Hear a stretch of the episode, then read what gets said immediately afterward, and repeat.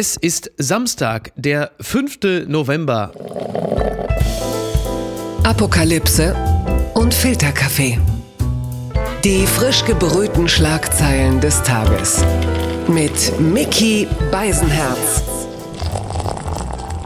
Einen wunderschönen Samstagmorgen und herzlich willkommen zu Apokalypse und Filterkaffee mit der Wochenendbeilage. Und auch heute besprechen wir ein bisschen das, was noch so liegen geblieben ist, was sich aufgedrängt hat, wofür man vielleicht auch mal die ein oder andere Gedankenschleife mehr braucht. Und für solche Dinge ist er natürlich prädestiniert. Er ist Redakteur im Feuilleton der Frankfurter Allgemeinen Zeitung. Außerdem ist er Buchautor. Gerade eben ist sein sein Buch über Helmut Dietl erschienen und nicht zuletzt darüber ist natürlich zu sprechen. Ich freue mich sehr, dass er wieder da ist. Hallo Claudius Seidel. Hi Mickey, freut mich auch. Jetzt, da wir sprechen am Freitagmittag, ist Olaf Scholz gerade in China oder in China, wie man ja in München sagt wahrscheinlich. Ähm, was, was sind die Eindrücke, die du hast? Also jetzt weniger von München, da kommen wir auch noch drauf, sondern eher von äh, Scholz in China. Oje, oje. Es fällt oje. mir schwer dazu, wirklich eine Meinung zu haben. Mhm. Tatsächlich. Ich glaube, dass es falsch ist dass er dahin fährt. Okay, okay. Ich glaube, ja. dass es falsch ist. Ich glaube, dass man mehr Distanz wahren sollte zu dieser chinesischen Führung. Decoupling? Nein, nicht Decoupling. Decoupling ist, glaube ich, nicht mhm. praktizierbar. Ja. Also dieses Konzept tatsächlich die westliche Wirtschaft von China und China von der westlichen Wirtschaft abzukoppeln, wird nicht gehen bringt, glaube ich, auch nichts. Aber zwischen. Aber dann kann man doch auch hinfahren, oder? Dann ja, kann man um, doch auch versuchen, die ein oder anderen Werte mal anzubringen. So. Um oder gibt es kein richtiges tun? Leben im Falschen? Um was zu tun? Um Xi Jinping den Respekt zu erweisen, um vor aller Welt zu zeigen, ich, Olaf Scholz, mache meinen Antrittsbesuch in China. Mhm. Ich verstehe es nicht ganz. Äh, es werden nicht mehr oder weniger Audis verkauft, ob Olaf Scholz dahin fährt oder nicht. Also meine, meine Kritik oder sagen wir mal eher so mein Unbehagen mhm. spielt schon eher auf der symbolischen Ebene, dass er echt der erste westliche Staatsmann ist, der dahin fährt, dass er zum Beispiel Macrons Vorschlag vielleicht zusammen dahin zu fahren, ja nicht ernst genommen hat. Man muss dazu eines sagen, auf die Gefahr hin, dass ich jetzt wie ein Nerd ausschaue, gegenüber China sind die Europäer nicht so schwach, wie es gern gesagt und geglaubt wird. Die gesamte EU hat ein BIP, das ist nach wie vor ein bisschen größer als das von China. Das heißt, die EU, wenn mhm. China gegenübertritt, da redet man von gleich zu gleich. Und ich glaube, das war Macrons Absicht, wenn er und Scholz kommen, kommen sie praktisch als Abgesandte Europas, als Abgesandte einer Staatengemeinschaft, die zusammen ja. China jederzeit ebenbürtig ist. Dazu hätte Wenn man halt ihn allerdings mitnehmen müssen. Vielleicht hatte Scholz ja auch Angst, Macron zu fragen, weil dann plötzlich Meloni kommt und sagt, immer, da könnte ich doch auch mit dabei sein. Das hat doch mit Draghi, äh, Macron und Scholz in der Bahn nach, nach Kiew ja auch gut funktioniert. Na, Macron ja hat ja gefragt. Macron hat ja gefragt und mhm. peu à peu beginne ich die Arbeitshypothese zu entwickeln, dass Olaf Scholz einfach Kommunikation, dass Kommunikation nicht so seine Hauptkompetenz ist, dass der Regierungsstil einen Hang ins Autistische hat. Und das ist natürlich fatal. Das ist gerade in solchen Dingen fatal. Aber ich spreche hier aus großer Distanz und ohne den Anspruch, letzte Wahrheiten zu verbreiten. Es sind die Eindrücke eines Zuschauers. Blattgold.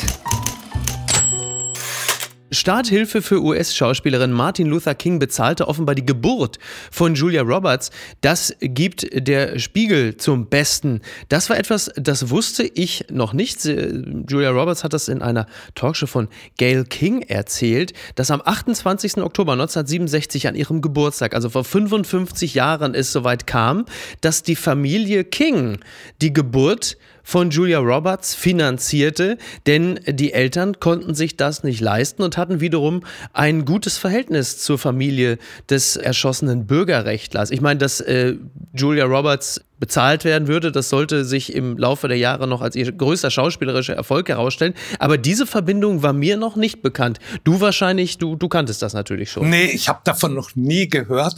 Ich bin aber ganz wie soll ich sagen, ich bin ganz bezaubert von dieser Geschichte. Mhm. Ich meine, Martin Luther King hat sehr, sehr viele Verdienste. Ohnehin, es gibt Grund genug, ihn zu preisen und zu preisen und zu preisen. Aber, dass wir ihm auch noch Julia Roberts verdanken, das finde ich so umwerfend toll von Martin mhm. Luther King. Und wir sehen ja, was daraus geworden ist. Ja. Julia Roberts ist bisschen aus meinem Blickfeld verschwunden. Aber solange sie in meinem Blickfeld war, war sie halt eine der tollsten, eigenwilligsten, eigensinnigsten Schauspielerinnen, ganz eine tolle. Allein für Erin Brockovich ja, ja. muss man ihr für alle Zeiten dankbar sein. Absolut. Aber die Eigenwilligkeit hat sie offenkundig von ihren Eltern geerbt. Denn, äh, um sie hier zu zitieren, meine Eltern leiteten eine Schauspielschule in Atlanta. Eines Tages hätte Coretta Scott King ihre Mutter angerufen und gefragt, ob Kings Kinder die Schule im Bundesstaat Georgia besuchen dürften. Sie hätten nirgendwo anders einen Platz erhalten. Roberts Mutter habe sofort zugesagt. Damals war es ein mutiger Schritt, auch Afroamerikaner afroamerikanische Kinder aufzunehmen. Das sei der Anfang gewesen für die Freundschaft zwischen den Bürgerrechtlern und Walter und Betty Lou Roberts, so die Hollywood-Schauspielerin zahlt sich also auch in vielerlei Hinsicht aus, den interkulturellen Dialog äh, zu fördern. Absolut. Allerdings ist auch noch Eric Roberts dabei rausgekommen. Erinnerst du dich an Eric Roberts? Na, selbstverständlich. Der Bruder. Na, Runaway Train, der war sogar ziemlich gut, der Film. Genau. Von 1985. Nee, nee, das war der letzte gute Film von Eric Roberts, glaube ich. Ich weiß es nicht. Ich habe auch ihn aus den Augen verloren, aber solange er im Blickfeld war, war er ein ziemlich guter Kinobösewicht oder ein ziemlich das guter stimmt. Irrer. Ja. Und man kann einfach nur dankbar sein. Und Runaway Train, mhm. genau, auch ein vergessener Film. Dabei ja, ja. eigentlich ein unsterbliches Meisterwerk einer der schnellsten Filme, die es gibt. Äh, in der Tat. Und äh, eines der wenigen Dokumente, dass Züge auch einfach mal durchfahren können. Ne? Alleine deshalb muss man, ist schon eigentlich schon als Science Fiction, muss man sagen. Eine Utopie für Deutschland. Ich glaube, der fährt durch Alaska, dieser Zug. Ja, ja, oder? ja, ja. Genau, es ist eisig kalt. Also da gibt es dann halt eben keinen Halt in Rotenburg, Wümme. Und du weißt, der Regisseur ist ein Russe. Der heißt Andrei, Andrei Konchalowski. Und sein Bruder ist Nikita Mikhalkov. Der war auch mal ein super guter Filmregisseur. Ist jetzt einer der hässlichsten Propagandisten von Putin geworden. Auch so ah. einer, der die Ukraine verschlucken will und ah, vom Westen nichts mehr wissen will. Komische Karrieren. Da siehst du, da greift wieder das alte Mantra von Harvey Dent, dem äh, Bösewicht aus Batman, der doch da sagte, you either die a hero or you see yourself become the villain. Und ähm, tja, da sind wir wieder, ne? Schöne Grüße an Sigmar Gabriel an dieser Stelle. Ganz weit vorne. Sums up 20 22 Permacrisis chosen as Collins Word of the Year. Das berichtet der Guardian. Also das Dictionary, das Wörterbuch, das Collins Wörterbuch hat Permacrisis, also übersetzt die Permakrise, als das Wort des Jahres bezeichnet. Eine Ehrung, der du dich anschließen würdest oder hättest du etwas, etwas beizusteuern, was das Jahr 2022 besser beschreibt? Ich bin da ein bisschen skeptisch. Einfach aus folgendem Grund. Mhm. Ich glaube, es hat angefangen, hat es angefangen im Jahr 2016 ungefähr. Ja, ich glaube auch. Ja.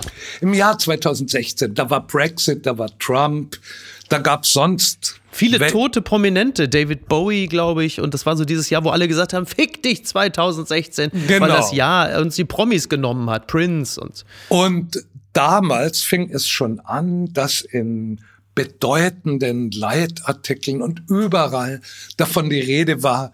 Also einerseits dieser total beknackte Ausdruck, die Welt sei aus den Fugen. Ja.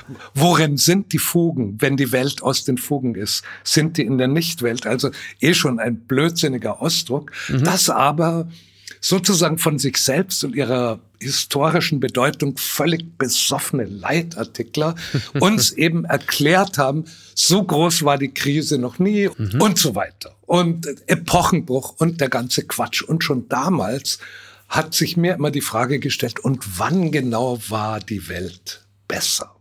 Wann war der Stichtag? Wann war der Tag, als die guten alten Zeiten vorbei war? Und so würde ich das auch jetzt sehen. Also ich habe ein gewisses Verständnis dafür, dass man aus englischer Sicht meint, die, die Krisen ja. und Katastrophen sind unüberschaubar viele. Und trotzdem, stell dir einen Bewohner Englands vor 100 Jahren vor, er würde die englischen Zustände als paradiesisch empfinden. Mhm. Und insofern, insofern habe ich eine große Skepsis gegenüber solchen Wortbildungen, auch wenn sie was, wenn dieses, dieser Vorspruch Perma der hat natürlich so was Erdgeschichtliches, oder? Der klingt, ja, ja, ja, der, ja. der klingt ja wahnsinnig, der klingt ja geradezu wissenschaftlich. Ja, wenn wir es an den Permafrost genau. anlehnen, genau. äh, der ja nun langsam abtaut und uns, äh, wenn wir, also wenn nicht alles stimmt, was Karl Lauterbach sagt, dann haben wir ja ganz neue Viren, die da, also das kommt auch noch. Insofern, Perma muss nicht immer Perma sein, wenn es den Permafrost betrifft.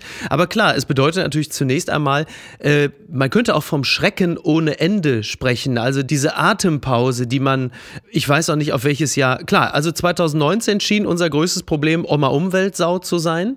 Daran äh, gemessen, muss ich sagen, ist äh, Krieg in der Ukraine, äh, Corona-Krise, Klima und äh, all jenes sicherlich ein bisschen fürchterlicher, aber du hast natürlich recht. Übrigens, der Satz, die Welt ist aus den Fugen, ist natürlich auch ein bisschen der Egozentrik des Westens geschuldet, denn die Fuge ist vielleicht gar keine Fuge, sondern eine Schwelle. Also die Scheiße schwappt uns jetzt einfach über die eigene Türschwelle und deshalb merken wir plötzlich, ach so, die Welt ist ja gar nicht so gut. Vielleicht ist es auch eher das.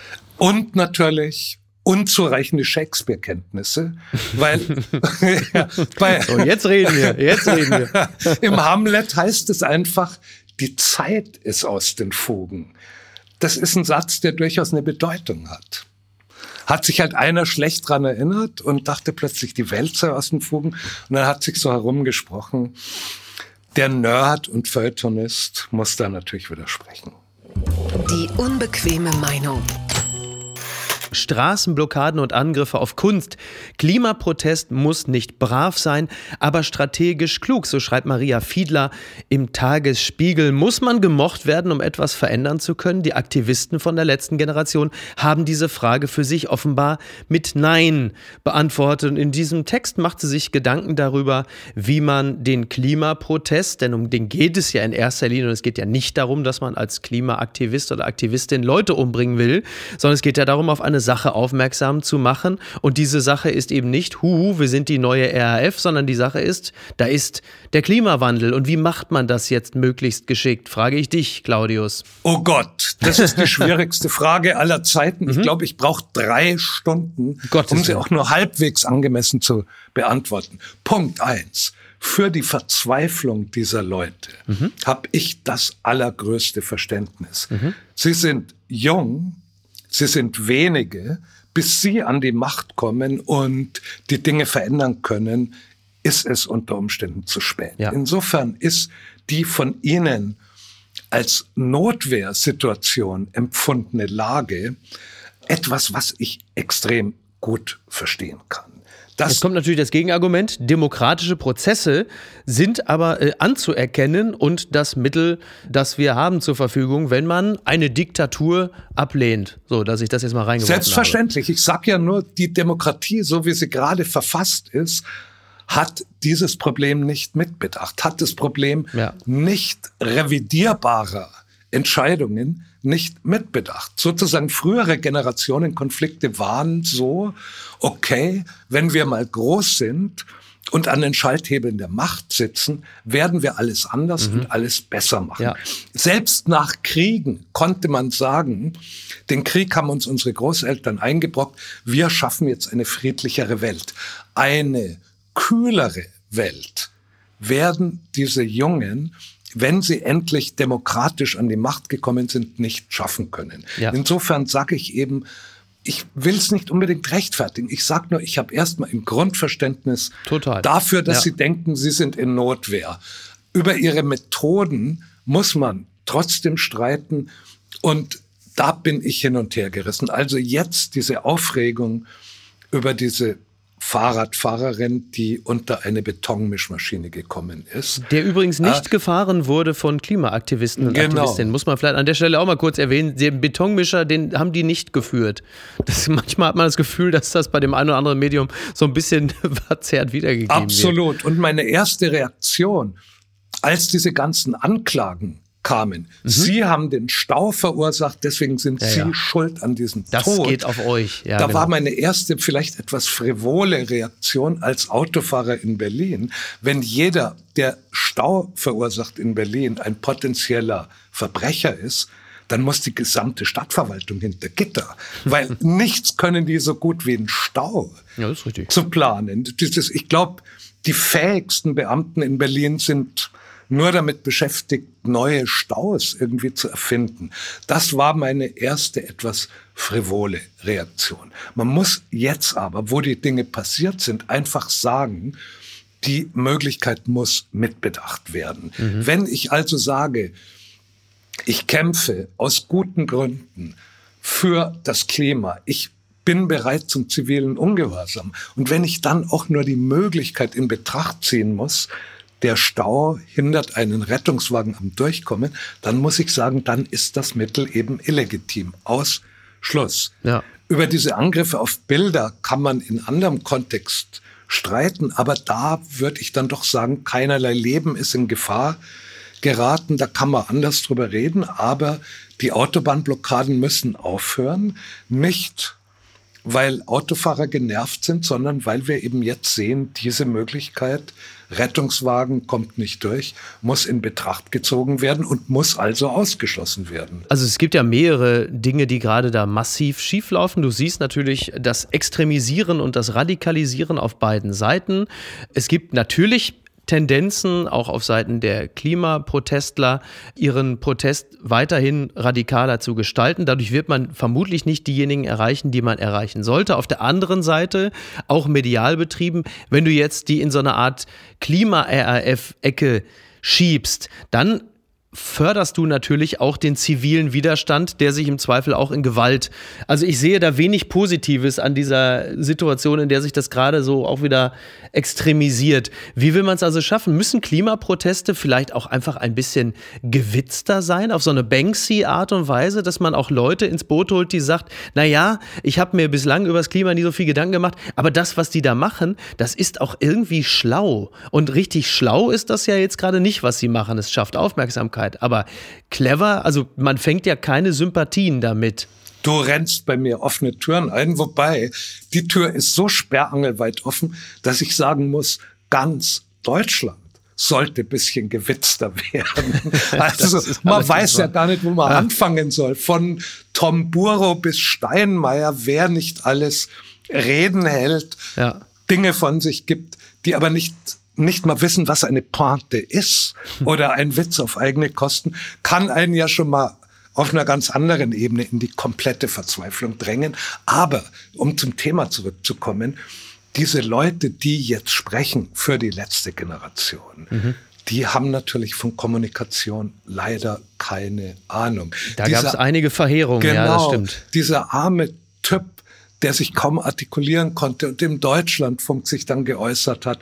Das ist natürlich genau, solche Leute tun dieser Bewegung dann das stimmt. auch keinen Gefallen. Wobei deine Sie scholzen auf ihre Art, also der, ja, der, der ja. das stimmt. Also er meanderte da auch so vor sich hin. Ja. Also ich nehme allen ihre ernsthafte Betroffenheit ab, was die verunfallte Radfahrerin angeht. Da habe ich überhaupt gar keinen Zweifel daran, dass alle von denen zutiefst betroffen sind und dass sie alle ein großes Interesse daran haben, dass Menschen ein glückliches, zufriedenes und äh, gesundes Dasein haben. Aber in der Tat ist mir auch aufgefallen, der ein oder andere Sprecher, Sprecherin dieser Bewegung Bewegung macht da keinen besonders guten Job. Es sind sehr viele Stanzen und man flüchtet sich dann doch in die zwei, drei äh, Phrasen, die man immer absondert. Und äh, das bemängeln wir ja schon bei Politikern und Politikerinnen. Und das erleben wir da natürlich auch, weil man da irgendwie gefühlt immer schon in der Ringecke steht.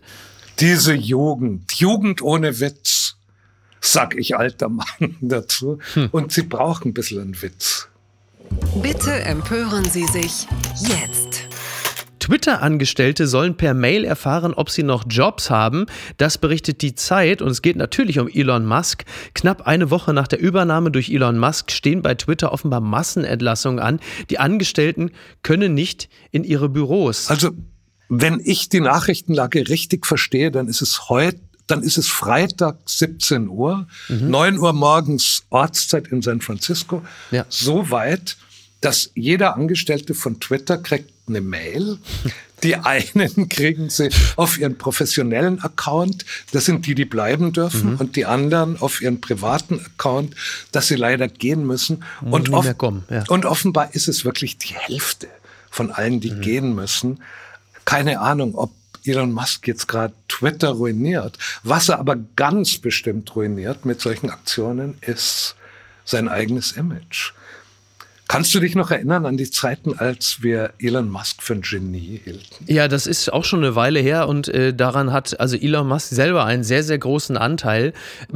Vor allen Dingen meine Frau amüsiert sich ja in erster Linie immer sehr über Elon Musk und seinen, ich nenne es mal wohlwollend, seine Unberechenbarkeit. Ich muss aber zugeben, jetzt als Twitter-CEO, also auch einem Medium, das ich sehr intensiv nutze, äh, finde ich ihn ein bisschen weniger komisch, als ich ihn vorher fand, weil sein Verhalten natürlich auch maßgeblich Einfluss auf das hat, wie diese Plattform sich verändern wird. Und äh, da gibt es ja, ich beobachte es ja mit großem Amüsement, dass so manch einer dann eine steinmeiereske Rede hält, dass er bei Twitter bleibt, um die Demokratie zu stärken und zu fördern und das Medium. Also mir, bei mir ist es ganz einfach, ich bleibe einfach nur A äh, aus reinem Narzissmus und B natürlich, um die vielen klugen Gedanken abzusaugen und als meine eigenen zu verkaufen. Also wie alle anderen eigentlich. Na ganz genau. Das hat aber Elon Musk hat das natürlich überhaupt nicht bedacht bedacht. Der hat überhaupt nicht bedacht, dass du und ich und mit uns sozusagen zumindest die westliche Kommunikationselite bei Twitter sind. Das vielleicht die absolute Anzahl der Leute, die dort sind, die ist vielleicht gar nicht so groß. Aber mhm. die Leute, die dort sind, sind die, die Leute, sind auf jeden Fall die Leute, die über das Image von Elon Musk entscheiden. Das hat der nicht mitbedacht. Das ist so. Meinst du, das interessiert ihn? Ich fürchte, es muss ihn interessieren, weil Image ist nicht einfach nur eine gedachte Größe. Image ist mhm. jederzeit konvertierbar in Geld, Macht und so weiter. Und die Art und Weise, wie er da gerade sein Image ruiniert, ist schon atemberaubend. Also wie er mit Stephen King geschachert hat. Also wie, wie er ja. sich da zum kompletten Deppen macht, indem Stephen King twittert, ja, wenn er 20 Dollar im Monat zahlen muss, will er den blauen Haken nicht? Und Elon Musk antwortet, naja, wie wär's mit 8 Dollar? Und so. Wahnsinn, ne? das, das ist schon ein bisschen würdelos, ja. Ja. Also erstmal zunächst, ich sehe ja auch die Gefahr, jetzt geht es ja nur noch um 8 Dollar und nicht mehr um 20. Und vor allen Dingen geht es ja in erster Linie um diesen dämlichen blauen Haken. Ja, also ich habe den nicht. Ich, ich habe ihn, ich hänge wow. aber jetzt auch nicht so, ja, ich hänge aber jetzt auch ehrlicherweise nicht so dran. Woran ich allerdings wirklich hänge, ist ein größeres Publikum, da man natürlich äh, Twitter auch wunderbar einfach als Plattform zur Vermarktung der eigenen Dinge nutzen kann. Also Sichtbarkeit ist da schon nicht ganz unwichtig. Abgesehen davon, und das ist ja gar keine Koketterie, schätze ich ja wirklich äh, die vielen klugen Gedanken der Kolleginnen und Kollegen. Also das ist ja für mich wirklich mit das wichtigste Informations- und auch Einordnungsmedium. Ich glaube nur, dass Elon Musk nicht ganz bedacht hat, dass es auch eine Art Rebound-Effekt geben kann, denn alle, die demnächst den blauen Haken noch haben, bekennen sich ja öffentlich dazu, dafür 8 Dollar im Monat zu zahlen. Also da kann es auch schnell zu so einer Art Hakenshaming kommen, weil die Leute natürlich sagen, sag mal, wie doof bist du eigentlich, wie narzisstisch bist du, dass du 8 Dollar dafür zahlst, denn der blaue Haken weist dich ja nicht nur als eine Art Prominenten aus, sondern halt eben auch als regelmäßigen Zahler dieser 8 Dollar. Will man das? Das ist die Frage. Naja, ich finde, was wir unbedingt wollen sollten, wäre eigentlich Twitter zu erhalten. Ja. Du hast ja gerade so eine schöne Rede über Twitter jetzt hier gehalten. ja. Ich würde sie gern weiterführen. Also entgegen dem Vorurteil der Ignoranten, die da mhm. Trolle, Rechtsextreme, Pöbler und so weiter mhm. gibt's alle vermuten, Klar. die gibt's da alle. Nur meine Timeline wird bestimmt von Leuten wie dir und mir, von klugen Leuten, von His Historiker, Wissenschaftler, ja. Journalisten, ja. Leute, die Witz haben, die wenigen Leute, die Witz haben in Und Deutschland. Ich. Es ist eher eigentlich genau. ein bisschen elitäre Veranstaltung, als dass es eine vulgäre Veranstaltung sei. Mhm. Und als solches soll man Twitter retten. Absolut. Ich weiß nur nicht, wie es geht. Ich, ich weiß auch nicht, wie geht. Ich stelle mir aber vor allen Dingen die Frage, ähm, oder anders, ich bin der ziemlich sicheren Auffassung, dass Elon Musk es definitiv nicht weiß. Denn es firmiert ja immer noch unter dem Namen soziales Netzwerk. Und wenn Elon Musk durch eines nun wirklich nicht aufgefallen ist in den letzten Jahren, dann durch ein besonders elegantes Sozialverhalten. Der Mann ist ja nicht empathisch. Er hat nicht viel Ahnung davon, wie Menschen funktionieren in einer Gemeinschaft. Zumindest hat er nie auch nur ansatzweise erkennen lassen, dass er das wüsste. Wenn du aber ein soziales Netzwerk aufbauen, erhalten oder verbessern möchtest, solltest du doch wissen, was Menschen in einer Gemeinschaft wünschen, wie sie gerne sind, wie sie gerne wären. Und ich glaube, all diese Fähigkeiten hat er nicht. Und ich fürchte, es wird ihm auch nicht gelingen, diese Menschen anzustellen oder zu behalten, die es wissen. Ja, also eigentlich das Beste, was Elon Musk tun könnte, wäre, sich rauszuhalten. Gegen deine Empathiethese spricht natürlich Mark Zuckerberg ist jetzt auch nicht mhm. der Mann, dem der ja, Ruf Aber er hat es auch in die Grütze geritten. Ja, ne? das stimmt. Also Elon Musk soll sich irgendwie raushalten. Ich kann es gar nicht fassen. Der wusste, glaube ich, nicht, was er da tut als er Twitter gekauft hat. Ich glaube, er hat sich weit aus dem Fenster gelehnt und ja. irgendwann war es so weit, dass er es kaufen musste. Genau. Und jetzt? Jetzt ist er 40 tja. Milliarden Dollar los. Er hat keine Ahnung, wie er mit dem Ding Geld verdienen soll. Ist nicht unsere Sorge, aber unsere Sorge soll sein, dass Twitter bleibt. Die unbequeme Meinung. Kampagne gegen OB Feldmann. Jeder Dreck darf über ihn gekippt werden. Das beschreibt die Frankfurter Rundschau, beziehungsweise das sagt Jutta Dittfurt die ein Interview gegeben hat. Und die Frage äh, ist, äh, Frau Dittfurt, ein breites Bündnis aus Grünen, CDU, SPD, FDP und Volt möchte den Frankfurter Oberbürgermeister Peter Feldmann am Sonntag abwählen. Was sagen Sie dazu? Naja, und sie hat sich dazu geäußert und sie hat sich auf eine Art und Weise geäußert, wie man es von einer führenden Grünen gar nicht unbedingt erwartet hätte. Denn dieser Mann, der im Verdacht steht, korrupt zu sein, sich frauenfeindlich geäußert zu haben, der Niedertracht in jedweder Hinsicht äh, nahezustehen, der wird von ihr in gewisser Hinsicht verteidigt. Ich war zunächst ein bisschen überrascht und muss dann sagen, das, was sie da sagt, klingt aber gar nicht so weit hergeholt. Wie hast du es gelesen? Ich tue mir schwer dazu, irgendwie was Definitives zu sagen. Das Einzige, was ich daran mitbekommen habe, war, dass er sich über seine Frau auf eine Art und Weise geäußert hat, illoyal, geradezu herablassen, mhm. dass ich dachte, von so einem will ich nicht regiert werden. Mhm. Nun, ich lebe auch nicht in Frankfurt. Ich bin Angestellter einer Frankfurter Zeitung. Insofern eigentlich. Ist ja auch dein Bürgermeister. eigentlich verpflichtet mich für Peter Feldmann zu interessieren. Mhm. Mein Gefühl ist allerdings das. Das machen die Frankfurter Kollegen so gut, mhm. dass ich mir leisten kann, mich für Peter Feldmann eigentlich nicht zu interessieren. Ich bitte um Nachsicht. Alles, was ich von ihm weiß, ist, er hat sich blöd über seine Frau geäußert. Mhm. Wäre er mein Bürgermeister, wäre ich gegen ihn. Auch wenn jemand, der den anderen Konformismus äh, unterstellt, wie das Jutta Dittfurt tut, mhm. natürlich immer mit einer gewissen Grundsympathie von mir rechnen kann. Genau, bei Jutta Dittfurt ist es halt eben so, dass sie natürlich zum einen, ähm, und dem würde ich sogar zustimmen, dass sie zum einen sagt, das ist natürlich vor allen Dingen eine Kampagne der konservativen Parteien, die es natürlich nicht verwinden können, dass da ein SPD-Mann schon so lange im Amt ist.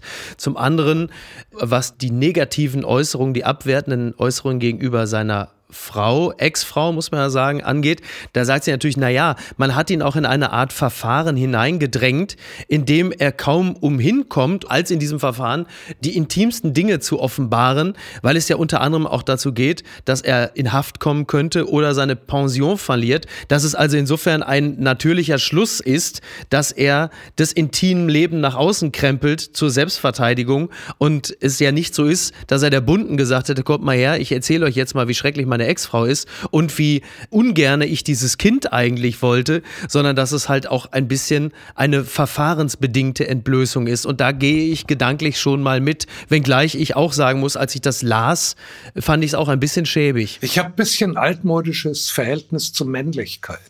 Ich glaube, auch für die geschiedene Frau geht man ins Gefängnis. Das Kleingedruckte. Bonus-Memoiren. Maskottchen der Mächtigen. Das schreibt Arno Frank im Spiegel und man kann sagen, er äh, verreist. Das Buch von Paul David Hewson alias Bono. Sex, Drogen und Rock'n'Roll können jeweils einzeln oder im Paket aufregend sein. Wenn aber Rockstars diese Dreifaltigkeit der Ausschweifung zum Gegenstand ihrer Erinnerung machen, ist das auf Dauer ermüdend. Daran kranken die meisten Autobiografien von Menschen, die in der Popmusik eine lange und erfolgreiche Karriere geschafft haben. Was sie zu erzählen haben, ist redundant, auch weil oft die literarischen Mittel fehlen. Und ein Satz, der ist besonders schön. Also er zitiert erstmal Bono, ich bin ein Idealist und ein Pragmatiker zugleich, schreibt er, ich möchte zu den Leuten gehören, die Dinge anpacken und wirklich etwas verbessern. Surrender ist das Buch eines Politikers, der versehentlich in eine der erfolgreichsten Rockgruppen aller Zeiten geraten ist. Also ich habe den Verriss gern gelesen. Du hast ja äh, als äh, Feuilletonist sicherlich auch schon mal das ein oder andere Werk, ich sag mal vorsichtig, äh, kritisch äh, bedacht. Wie groß ist deine Lust auf die Memoiren von Bono? Nee, ich kann nur sagen, danke Arno Frank, dass Sie das gelesen haben. Ich werde das ganz bestimmt nicht lesen. Ja. Weil du kein U2-Fan bist, weil du kein Bono-Fan bist oder weil du einfach äh, vielleicht dich eher mit Bob Dylan beschäftigst, der jetzt sich ja auch wieder in die Karten gucken lässt? Naja, obwohl ich noch nicht mal ein großer Bob Dylan-Fan bin, würde ich sagen, Bob Dylan und Punkt. Neuer Satz, Bono Punkt mhm. in einem Satz zu nennen, ist Wahnsinn. Ja. Ist Wahnsinn. Das, das ist, Bono ist eine dermaßen irrelevante Figur, mhm. beziehungsweise er ist eigentlich nur relevant als die Figur, über die man sich ärgern kann. Ach Gott. Aber ja. ja. Aber hallo, weil, hallo, weil er, hallo, die Wohltaten, ja, äh, genau. das, das Benevolente, das, das, genau. also das, Kiew, U-Bahn, also ist das, zählt das denn alles nicht? Das macht er ja gerade kaputt. Ach so. Bruno gehört ja zu den Leuten, die das Image der guten Tat nachhaltig zerstören wollen. Sozusagen, wenn gute Werke das sind, was Bono tut, will ich lieber böse sein. So weit würde ich gehen. das gibt wieder Post. Das gibt wieder Post. Aber das liebe ich natürlich. Ja, Bono ist natürlich äh, so ein bisschen der Archetyp, wobei Bob Geldof war da noch mal ein Hauch früher dran. Des, ähm, ich benutze diesen Begriff jetzt trotzdem mal, des, des gutmenschelnden Rockstars, der über den musikalischen Tellerrand hinausblickt und sagt, hey Leute, guckt mal, da ist auch noch eine andere Welt, wir müssen etwas tun. Wann wann ist der Moment, wo es kippte? Wann hat das kaputt gemacht? Ich habe keine Ahnung, ob es jemals heil war. Einfach aus dem Grund, U2 waren da und ich habe mir die Ohren zugehalten. Ach Gott, okay. Ja. Aber ist es dann immer schon die musikalische Ablehnung, die dann auch das politische Werk von Bono für dich eh schon von vornherein verstellt hat? Naja, diese Musik ist ja nicht der Job eines Klempners, der eben sagt, okay, ich tu da was zu tun ist mit den Rohren und danach bin ich ich. Mhm. Musik ist dann ja doch irgendwie Ausdruck dessen, was also sozusagen ein Song von U2 ja. ist ja etwas, was Bono uns sagen möchte, mhm. nehme ich mal an. Genau, und meine Reaktion darauf ist, Ohren zu halten, anderes Radioprogramm einschalten, Verstehe schon. Verstehe andere schon. Platte auflegen.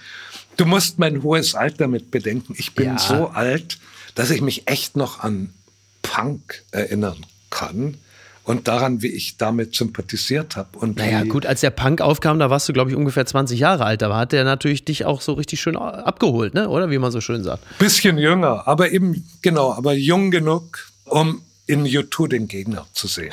okay, es hat sich, ja. du hast ja das bewahrt. Jetzt kommen wir mal äh, von der Gegner zur Liebhaberschaft. Gewinner des Tages. Und das ist Helmut Dietl, der Mann, der vor ein paar Jahren verstorben ist, aber dem jetzt ein Buch gewidmet wurde von einem gewissen Claudius Seidel. Das Leben des Helmut Dietl, der reine, ganz normale Wahnsinn. So steht es in der FAZ. Und gleich zu Beginn lesen wir, dass am 3. Dezember 1976 die Mutter von Helmut Dietl, Else Dietl-Greiner, in ihrer Wohnung an einem Herzinfarkt verstarb, mit gerade mal 57 Jahren. Und dass, dass ihren Sohn Helmut Dietl aus seinem Leben herausgerissen hatte, zumindest aus seinem Leben, das vorher eigentlich relativ kontrolliert war. Was ist das für eine Beziehung gewesen, die Helmut Dietl mit seiner Mutter ist? Mooshammerte, äh, für mich mooshammerte es ein wenig, als jemand, der der Stadt München natürlich bei weitem nicht so nahe steht wie du.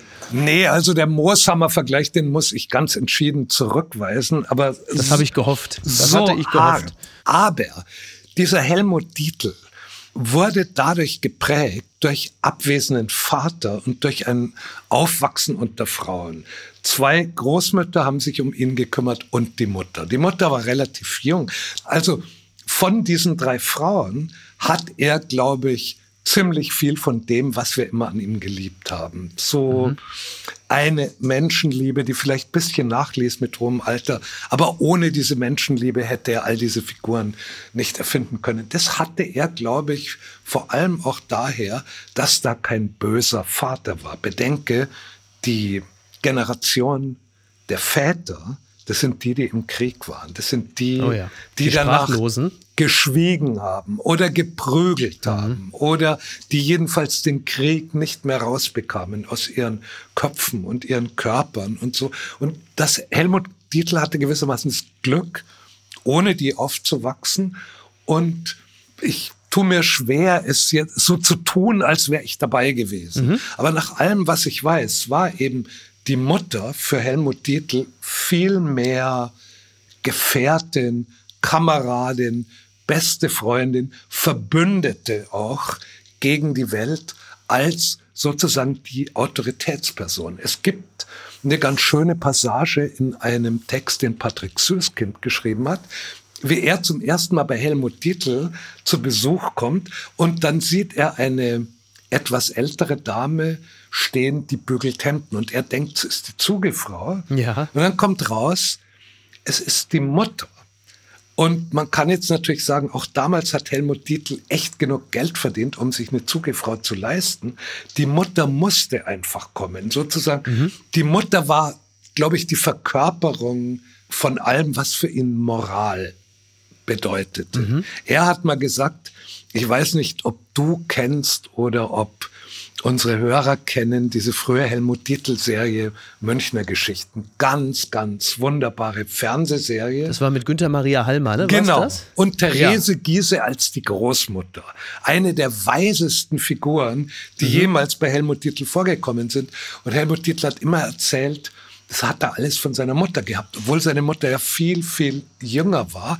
Ja. Und ich erzähle das alles nur, um eben zu veranschaulichen, wie groß der Verlust für den gerade erwachsen gewordenen Sohn war, diese Verkörperung all dessen, was für ihn Erwachsensein, Moral, richtig von falsch unterscheiden zu können, wie diese Figur stirbt und wie sehr er da abstürzt. Und das war der kleine Ausschnitt, den ich versucht habe zu erzählen. Da. Genau, und wenn man sich ein bisschen mit dem Werk von Dietl befasst, vor allem dem seriellen Werk, egal ob jetzt Key Royal, Monaco Franze beispielsweise, äh, da tauchen ja immer Figuren, also sind ja sehr starke Frauenfiguren, sehr selbstbewusste Frauen, die aber eigentlich auch allesamt, so wie ich das resümiere, immer ein bisschen an den männlichen Hauptdarstellern und ihrem ewigen Kind oder Jungen sein auch ein wenig verzweifeln. Ist es auch so, hat Dietl auch immer versucht, so ein bisschen das eigene Eltern oder das, naja, das, das Großelternhaus dadurch zu reflektieren? Ja, ganz bestimmt. Man muss ja auch so sagen, Helmut Dietl, ich erzähle so ein paar Geschichten aus seiner Jugend, aus seinen mhm. frühen Jahren, aus seinen Anfangsjahren. Und da gibt's einiges zu erzählen, aber man muss sagen, irgendwann kommt der Punkt, da bestand Leben für Helmut Dietl darin, Filme zu machen, Filme zu machen und abends essen zu gehen ja. ins Romagna Antica, jeden Abend ins gleiche Restaurant. Das heißt, so arg viel, wie soll ich sagen, Rohstoff gab es gar nicht mehr einzusammeln. Mhm. Es blieb ihm, glaube ich, gar nichts anderes übrig, als immer wieder an sich selber Maß zu nehmen. Es blieb ihm auch gar nichts anderes übrig, als sich selber von außen zu betrachten. Ja, genau so war es.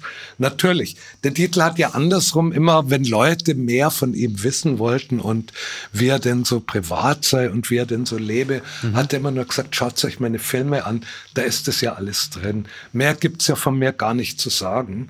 Und das hört sich so ein bisschen nach so einem Kalenderspruch an, trifft aber die Wahrheit, glaube ich, ganz gut. Und wenn wir mehr erfahren wollen, dann können wir jetzt einfach Der Mann im weißen Anzug lesen. Kiepenheuer und Witsch.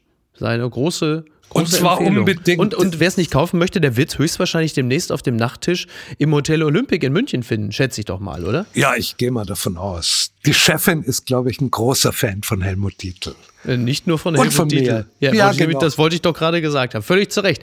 Es gibt sie noch. Die gute Nachricht. Endlich ist es raus. Diese Gäste kommen zu Wetten das nach Friedrichshafen. Das berichtet, ach was, der Südkurier jubelt, dass Thomas Gottschalk und Michelle Hunziker im November nach Friedrichshafen kommen, ist bereits klar. Nun hat das ZDF Gäste des Show-Highlights am Bodensee angekündigt. So soll Megastar Robbie Williams auf 25 Jahre Solokarriere zurückblicken und auf der Bühne in der Häfler-Messe seinen aktuellen Song Lost präsentieren. Also das ist doch wirklich eine Meldung, die könnte doch äh, Gottschalkiger gar nicht daherkommen, oder? So Friedrichshafen, Wetten das, Messe, Robbie Williams, Herbert Grönemeyer kommt auch. Das ist doch genau das, was Deutschland im November 2022 braucht, oder? Wir haben die Energiekrise, wir haben äh, den pandemischen Rest noch zu verwalten, Krieg ist jetzt auch noch und plötzlich steht wieder der Tommy da und sagt, ah, mein Lieber, es ist alles wie es war. Hier ist noch die gute alte BRD. Der Ministerpräsident, da sitzt er. Naja, Kretschmann, gut. Ja, aber also, wenn ich ein bisschen mies machen darf. Bitte, die letzte, bitte. Die letzte Wetten, das Sendung, die ich mir angeschaut habe, wenn auch auf YouTube. Ja. Da war also der Helmut Dietl mhm. und da war die Veronika Ferres. So, die kommt ja auch wieder. Da war der Harald Schmidt und dann kam noch der Bundeskanzler. Ich weiß nicht, ob du dich erinnerst. Es war die legendäre Sendung, wo es darum ging, lässt er sich Haare abschneiden und prüfen, ob sie gefärbt sind. Wer, Gottschalk oder Schröder? Schröder und, und Dietl war Zeuge. Ich glaube, das war der Moment, ja. wo Dietl dachte, die Berliner Republik. Jetzt geht's aber ab mit der Berliner Das waren Republik. aber auch wirklich dann die letzten Ausläufer dieser herrlich dummen BRD. Das kann ja nur so 99 gewesen sein. Das letzte Jahr eigentlich, in dem man sich diese, diese radikale Doofheit noch gegönnt hat. Ich glaube, Danach ging ja eigentlich alles den Bach runter. Es war kurz bevor die Regierung nach Berlin umzog. Also mhm. Herbst 98, früher 99. Ja, feels like 1999 irgendwie so. Also das ist schon eine interessante äh, Phase gewesen. Denn spätestens mit 2001, 9 9-11 endete ja auch dieser unendliche Spaß. Äh, vielleicht war da die Welt schon aus den Fugen geraten, um das nochmal wieder aufzunehmen. Und es klingt wirklich sehr, sehr äh, nach, nach dieser Zeit. Jetzt kommen aber unter anderem ja auch wieder Christoph Maria Herbst, John Malkovich kommt und Bully Herbig, der sich damals ja 2002 im Fahrwasser des Schuh Manitou noch von Pierre Brice damals äh, bei Wetten das anhören musste, dass er im Grunde genommen mit dem Schuh des Manitou für 9-11 verantwortlich ist. Also auch da schließt sich in gewisser Hinsicht ein Kreis. Und worüber ich mich natürlich sehr freue im Interesse von Tommy Gottschalk ist, dass hinter den Kulissen äh, als Backstage-Reporterin die Social-Media-Stars Lisa und Lena kommen. Und da kenne ich natürlich meinen Tommy, der sagt, jetzt sind wieder irgendwelche Influencerinnen. da hat der ZDF-Redakteur gesagt, Tommy, die musste einladen, dann denke ich mir, wurscht, pack sie Backstage, da stören sie keinen. Das kannst du mir richtig, kannst du mir richtig vorstellen. Du bist zu streng mit Thomas Gottschalk. Auch in seinem hohen Alter lernt man dazu. Ich liebe Thomas Gottschalk. Ich bin großer Fan. Ich werde es mir natürlich auch angucken, Claudius. Ich gucke mir das an.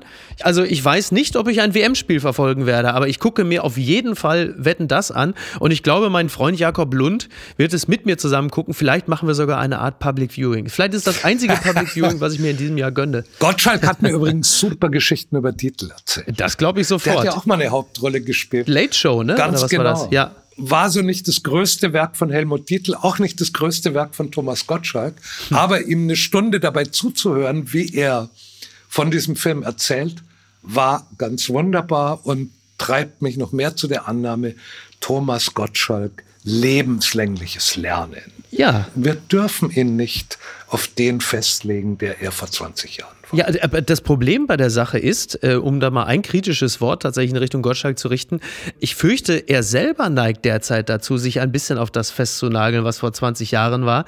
Also wenn er Coram Publico sich über so Themen wie das Gendern auslässt oder so, dann wirkt er so wahnsinnig alt und man denkt, das kannst du ja halten, wie du möchtest, aber ich würde doch nicht wetten, das dazu nutzen, um in, also der klassische Reflex ist ja immer, es ist ja so, dann sind da wieder irgendwelche Leute und dann soll ich das gendern und dann gibt es Shitstorms. Ganz ehrlich, mich interessiert es nicht. Und dann weißt du doch, wenn du auf der großen Bühne darüber redest, dann interessiert es dich sehr. Lass es doch einfach. Dafür bist du auch nicht angetreten. Ich schließe mich an. Ich schließe mich an. Mir fällt dazu nichts ein, außer auch so Sätze, wo man sich die Ohren zuhalten möchte. Papala Paparazzi. Der König und das Kuscheltier. Buch liefert pikante Anekdoten über Charles. Das berichtet NTV. Über die britischen Royals wird viel geschrieben, wenn der Tag lang ist. So nun auch in einem neuen Buch über König Charles. Der Wahrheitsgehalt der Anekdoten, die darin beschrieben werden, ist sicher mit Vorsicht zu genießen. Amüsant sind die Geschichten mitunter, aber doch. Also, ich fasse mich einigermaßen kurz. Es wird natürlich viel geschrieben über die Royals, unter anderem auch über König Charles. Es ist wohl so, also von Prince Andrew ist ja schon bekannt, dass er ein Bett voller Kuscheltiere hatte, die also alle in einer gewissen Formation angeordnet waren. Da durfte nicht dran gerüttelt werden. Und Charles hat wohl auch einen Teddybären. Und äh, auch da durfte nur die Nanny des heutigen Königs ran. Also er ist da sehr, sehr, sehr, sehr eigen mit. Und überdies soll er sehr rüde umgesprungen sein mit den Gärtnern. Äh, hat sie teilweise übers Megafon angeblökt. Auch da entsteht schnell der Eindruck, da ist jemand aus äh, seiner Kindheit nie so richtig rausgekommen. Ja, vor allem, wenn ich lese, er hat einen Butler, der muss ihm die Zahnpasta auf die Zahnbürste drücken. Der muss ihm beim Hosen anziehen helfen. Wovon war da noch die? Also ich freue mich sehr drauf. Diese, Wahnsinn, ne? Ich werde mir dieses Buch bestellen mhm. und werde schauen, ob ich davon lernen kann. Oh. Weil das ist natürlich mein heimlicher Wunsch. Mein heimlicher Wunsch ist, doch noch mal so reich zu sein, dass ich auch einen Butler habe, der mir morgens die Zeitung bügelt, weißt, damit sie nicht abfärbt. Ja. Achso, ich dachte, dass jetzt Michael Horeni dir demnächst in die Hose helfen muss oder wenn du dir da in der FAZ-Redaktion ausgibst. Michael Hahnfeld, der dann demnächst dann einfach Claudius Seidel bitte in die Hose helfen soll und dir die Zahnpasta rausdrückt. Ist ja eine schöne Vorstellung. Naja, also wer lang genug Yoga gemacht hat, weiß natürlich, es ist gerade für ältere Herren eine Frage der Ehre, auf einem Bein zu stehen und mit dem anderen in die Hose rein zu schlüpfen. Und wenn du das nicht mehr kannst, bist du alt geworden. Also in der Hinsicht würde ich auf den Butler verzichten. Aber so generell den Butler, das wäre schon Leben. Das wäre schon ein schönes Leben. Der mir auch den richtigen Anzug raussucht. Dass ich mir nicht mehr überlegen muss, was ziehe ich an. Diese zweireihigen Anzüge, wie Charles sie trägt, die sind schon.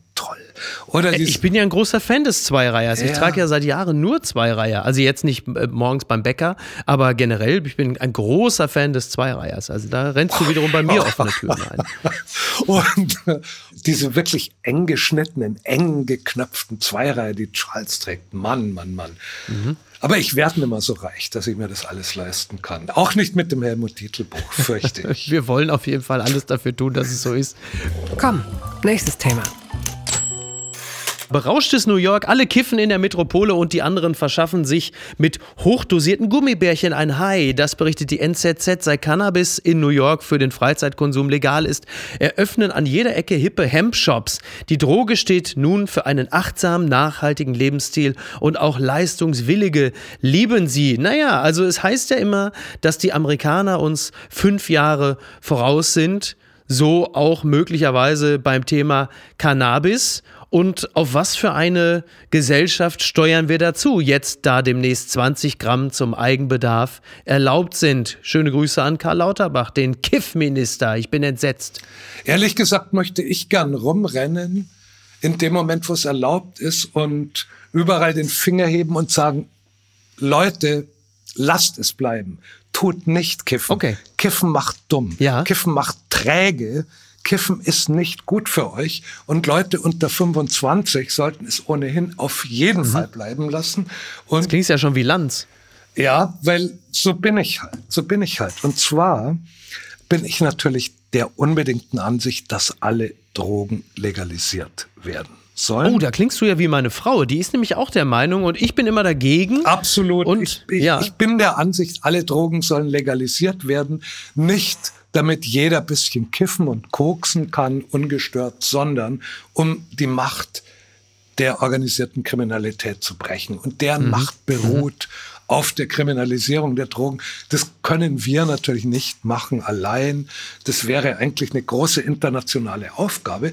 Aber mhm. ich glaube eben, dass die Drogen legalisiert gehören, um sie besser bekämpfen zu können und nicht um Leuten ungestörteres Kiffvergnügen zu bereiten. Wirklich. Also, was heute so im Angebot ist, das sollten Leute unter 25 unter keinen Umständen irgendwie ihrem Hirn aussetzen, mhm. weil es einfach stört, weil es unter Umständen bleibende Schäden hervorruft. Und das ist ja das, die komische Hoffnung, die sich mit dieser Legalisierung verknüpft ist.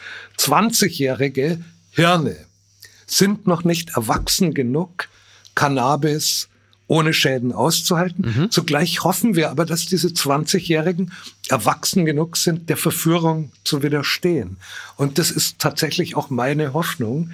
Und ich kann allen nur Glück wünschen, die unter der Bedingung der Legalität aber vor dem dummen, trägen Haschisch und Marihuana warnen.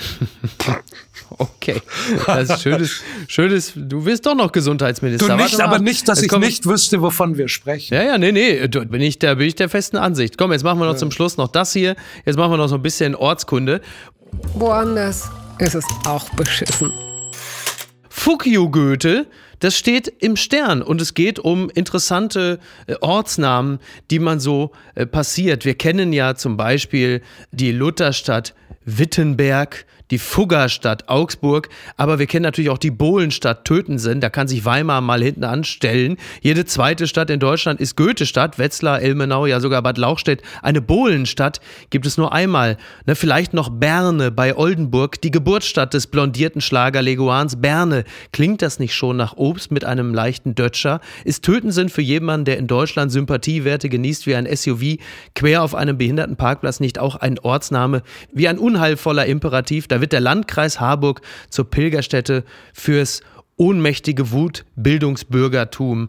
Der, der ganze Anlass für diesen Text war ein Ort namens Garbsen, der ja immer so ein bisschen klingt wie so ein feucht blubberndes Bäuerchen in der niedersächsischen Sprachebene. Du als Ästhet, als Feuilletonist fühlst du dich von Orten wie Garbsen angesprochen. Sorry, nach fettem Essen muss ich immer Garbsen.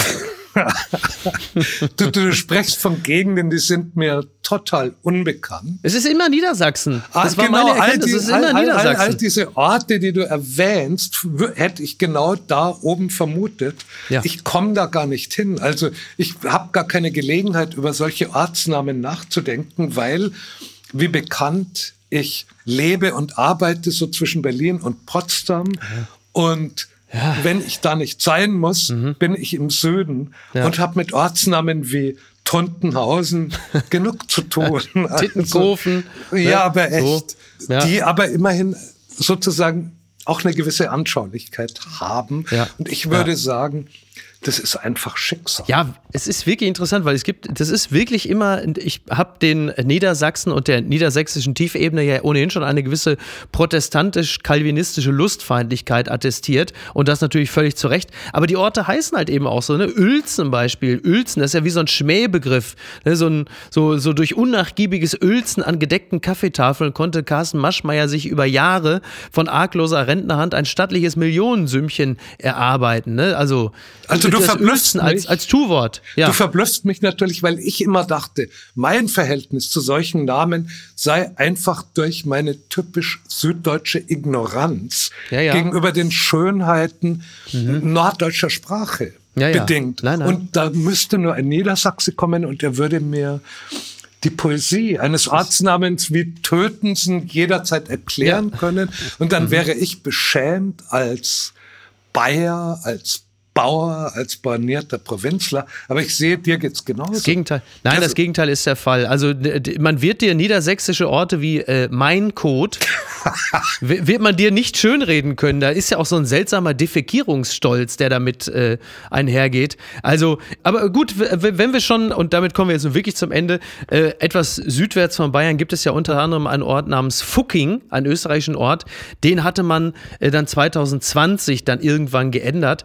Der Ort Fucking, der heißt jetzt Fugging und äh, das ist im Bezirk Braunau am Inn. Und da hatte man gedacht, naja, wir wollen ja jetzt auch nicht irgendwie äh, durch irgendetwas negativ konnotiertes in Verruf geraten hier im schönen Braunau am Inn. Dann nennen wir es mal Fugging, damit hier nicht irgendwie die Leute stehen bleiben und sagen, hier war ja irgendwas komisch. Genau, lehne ich ab. Die Leute in Fucking sollen gefälligst dazu stehen. Oder? Aber ja. Finde ich auch. Finde ich auch. Claudius, ich äh, danke dir ganz herzlich. Du musst jetzt noch ein bisschen schreiben, deswegen entlasse ich dich jetzt wieder genau. in die genau. Schreibstube.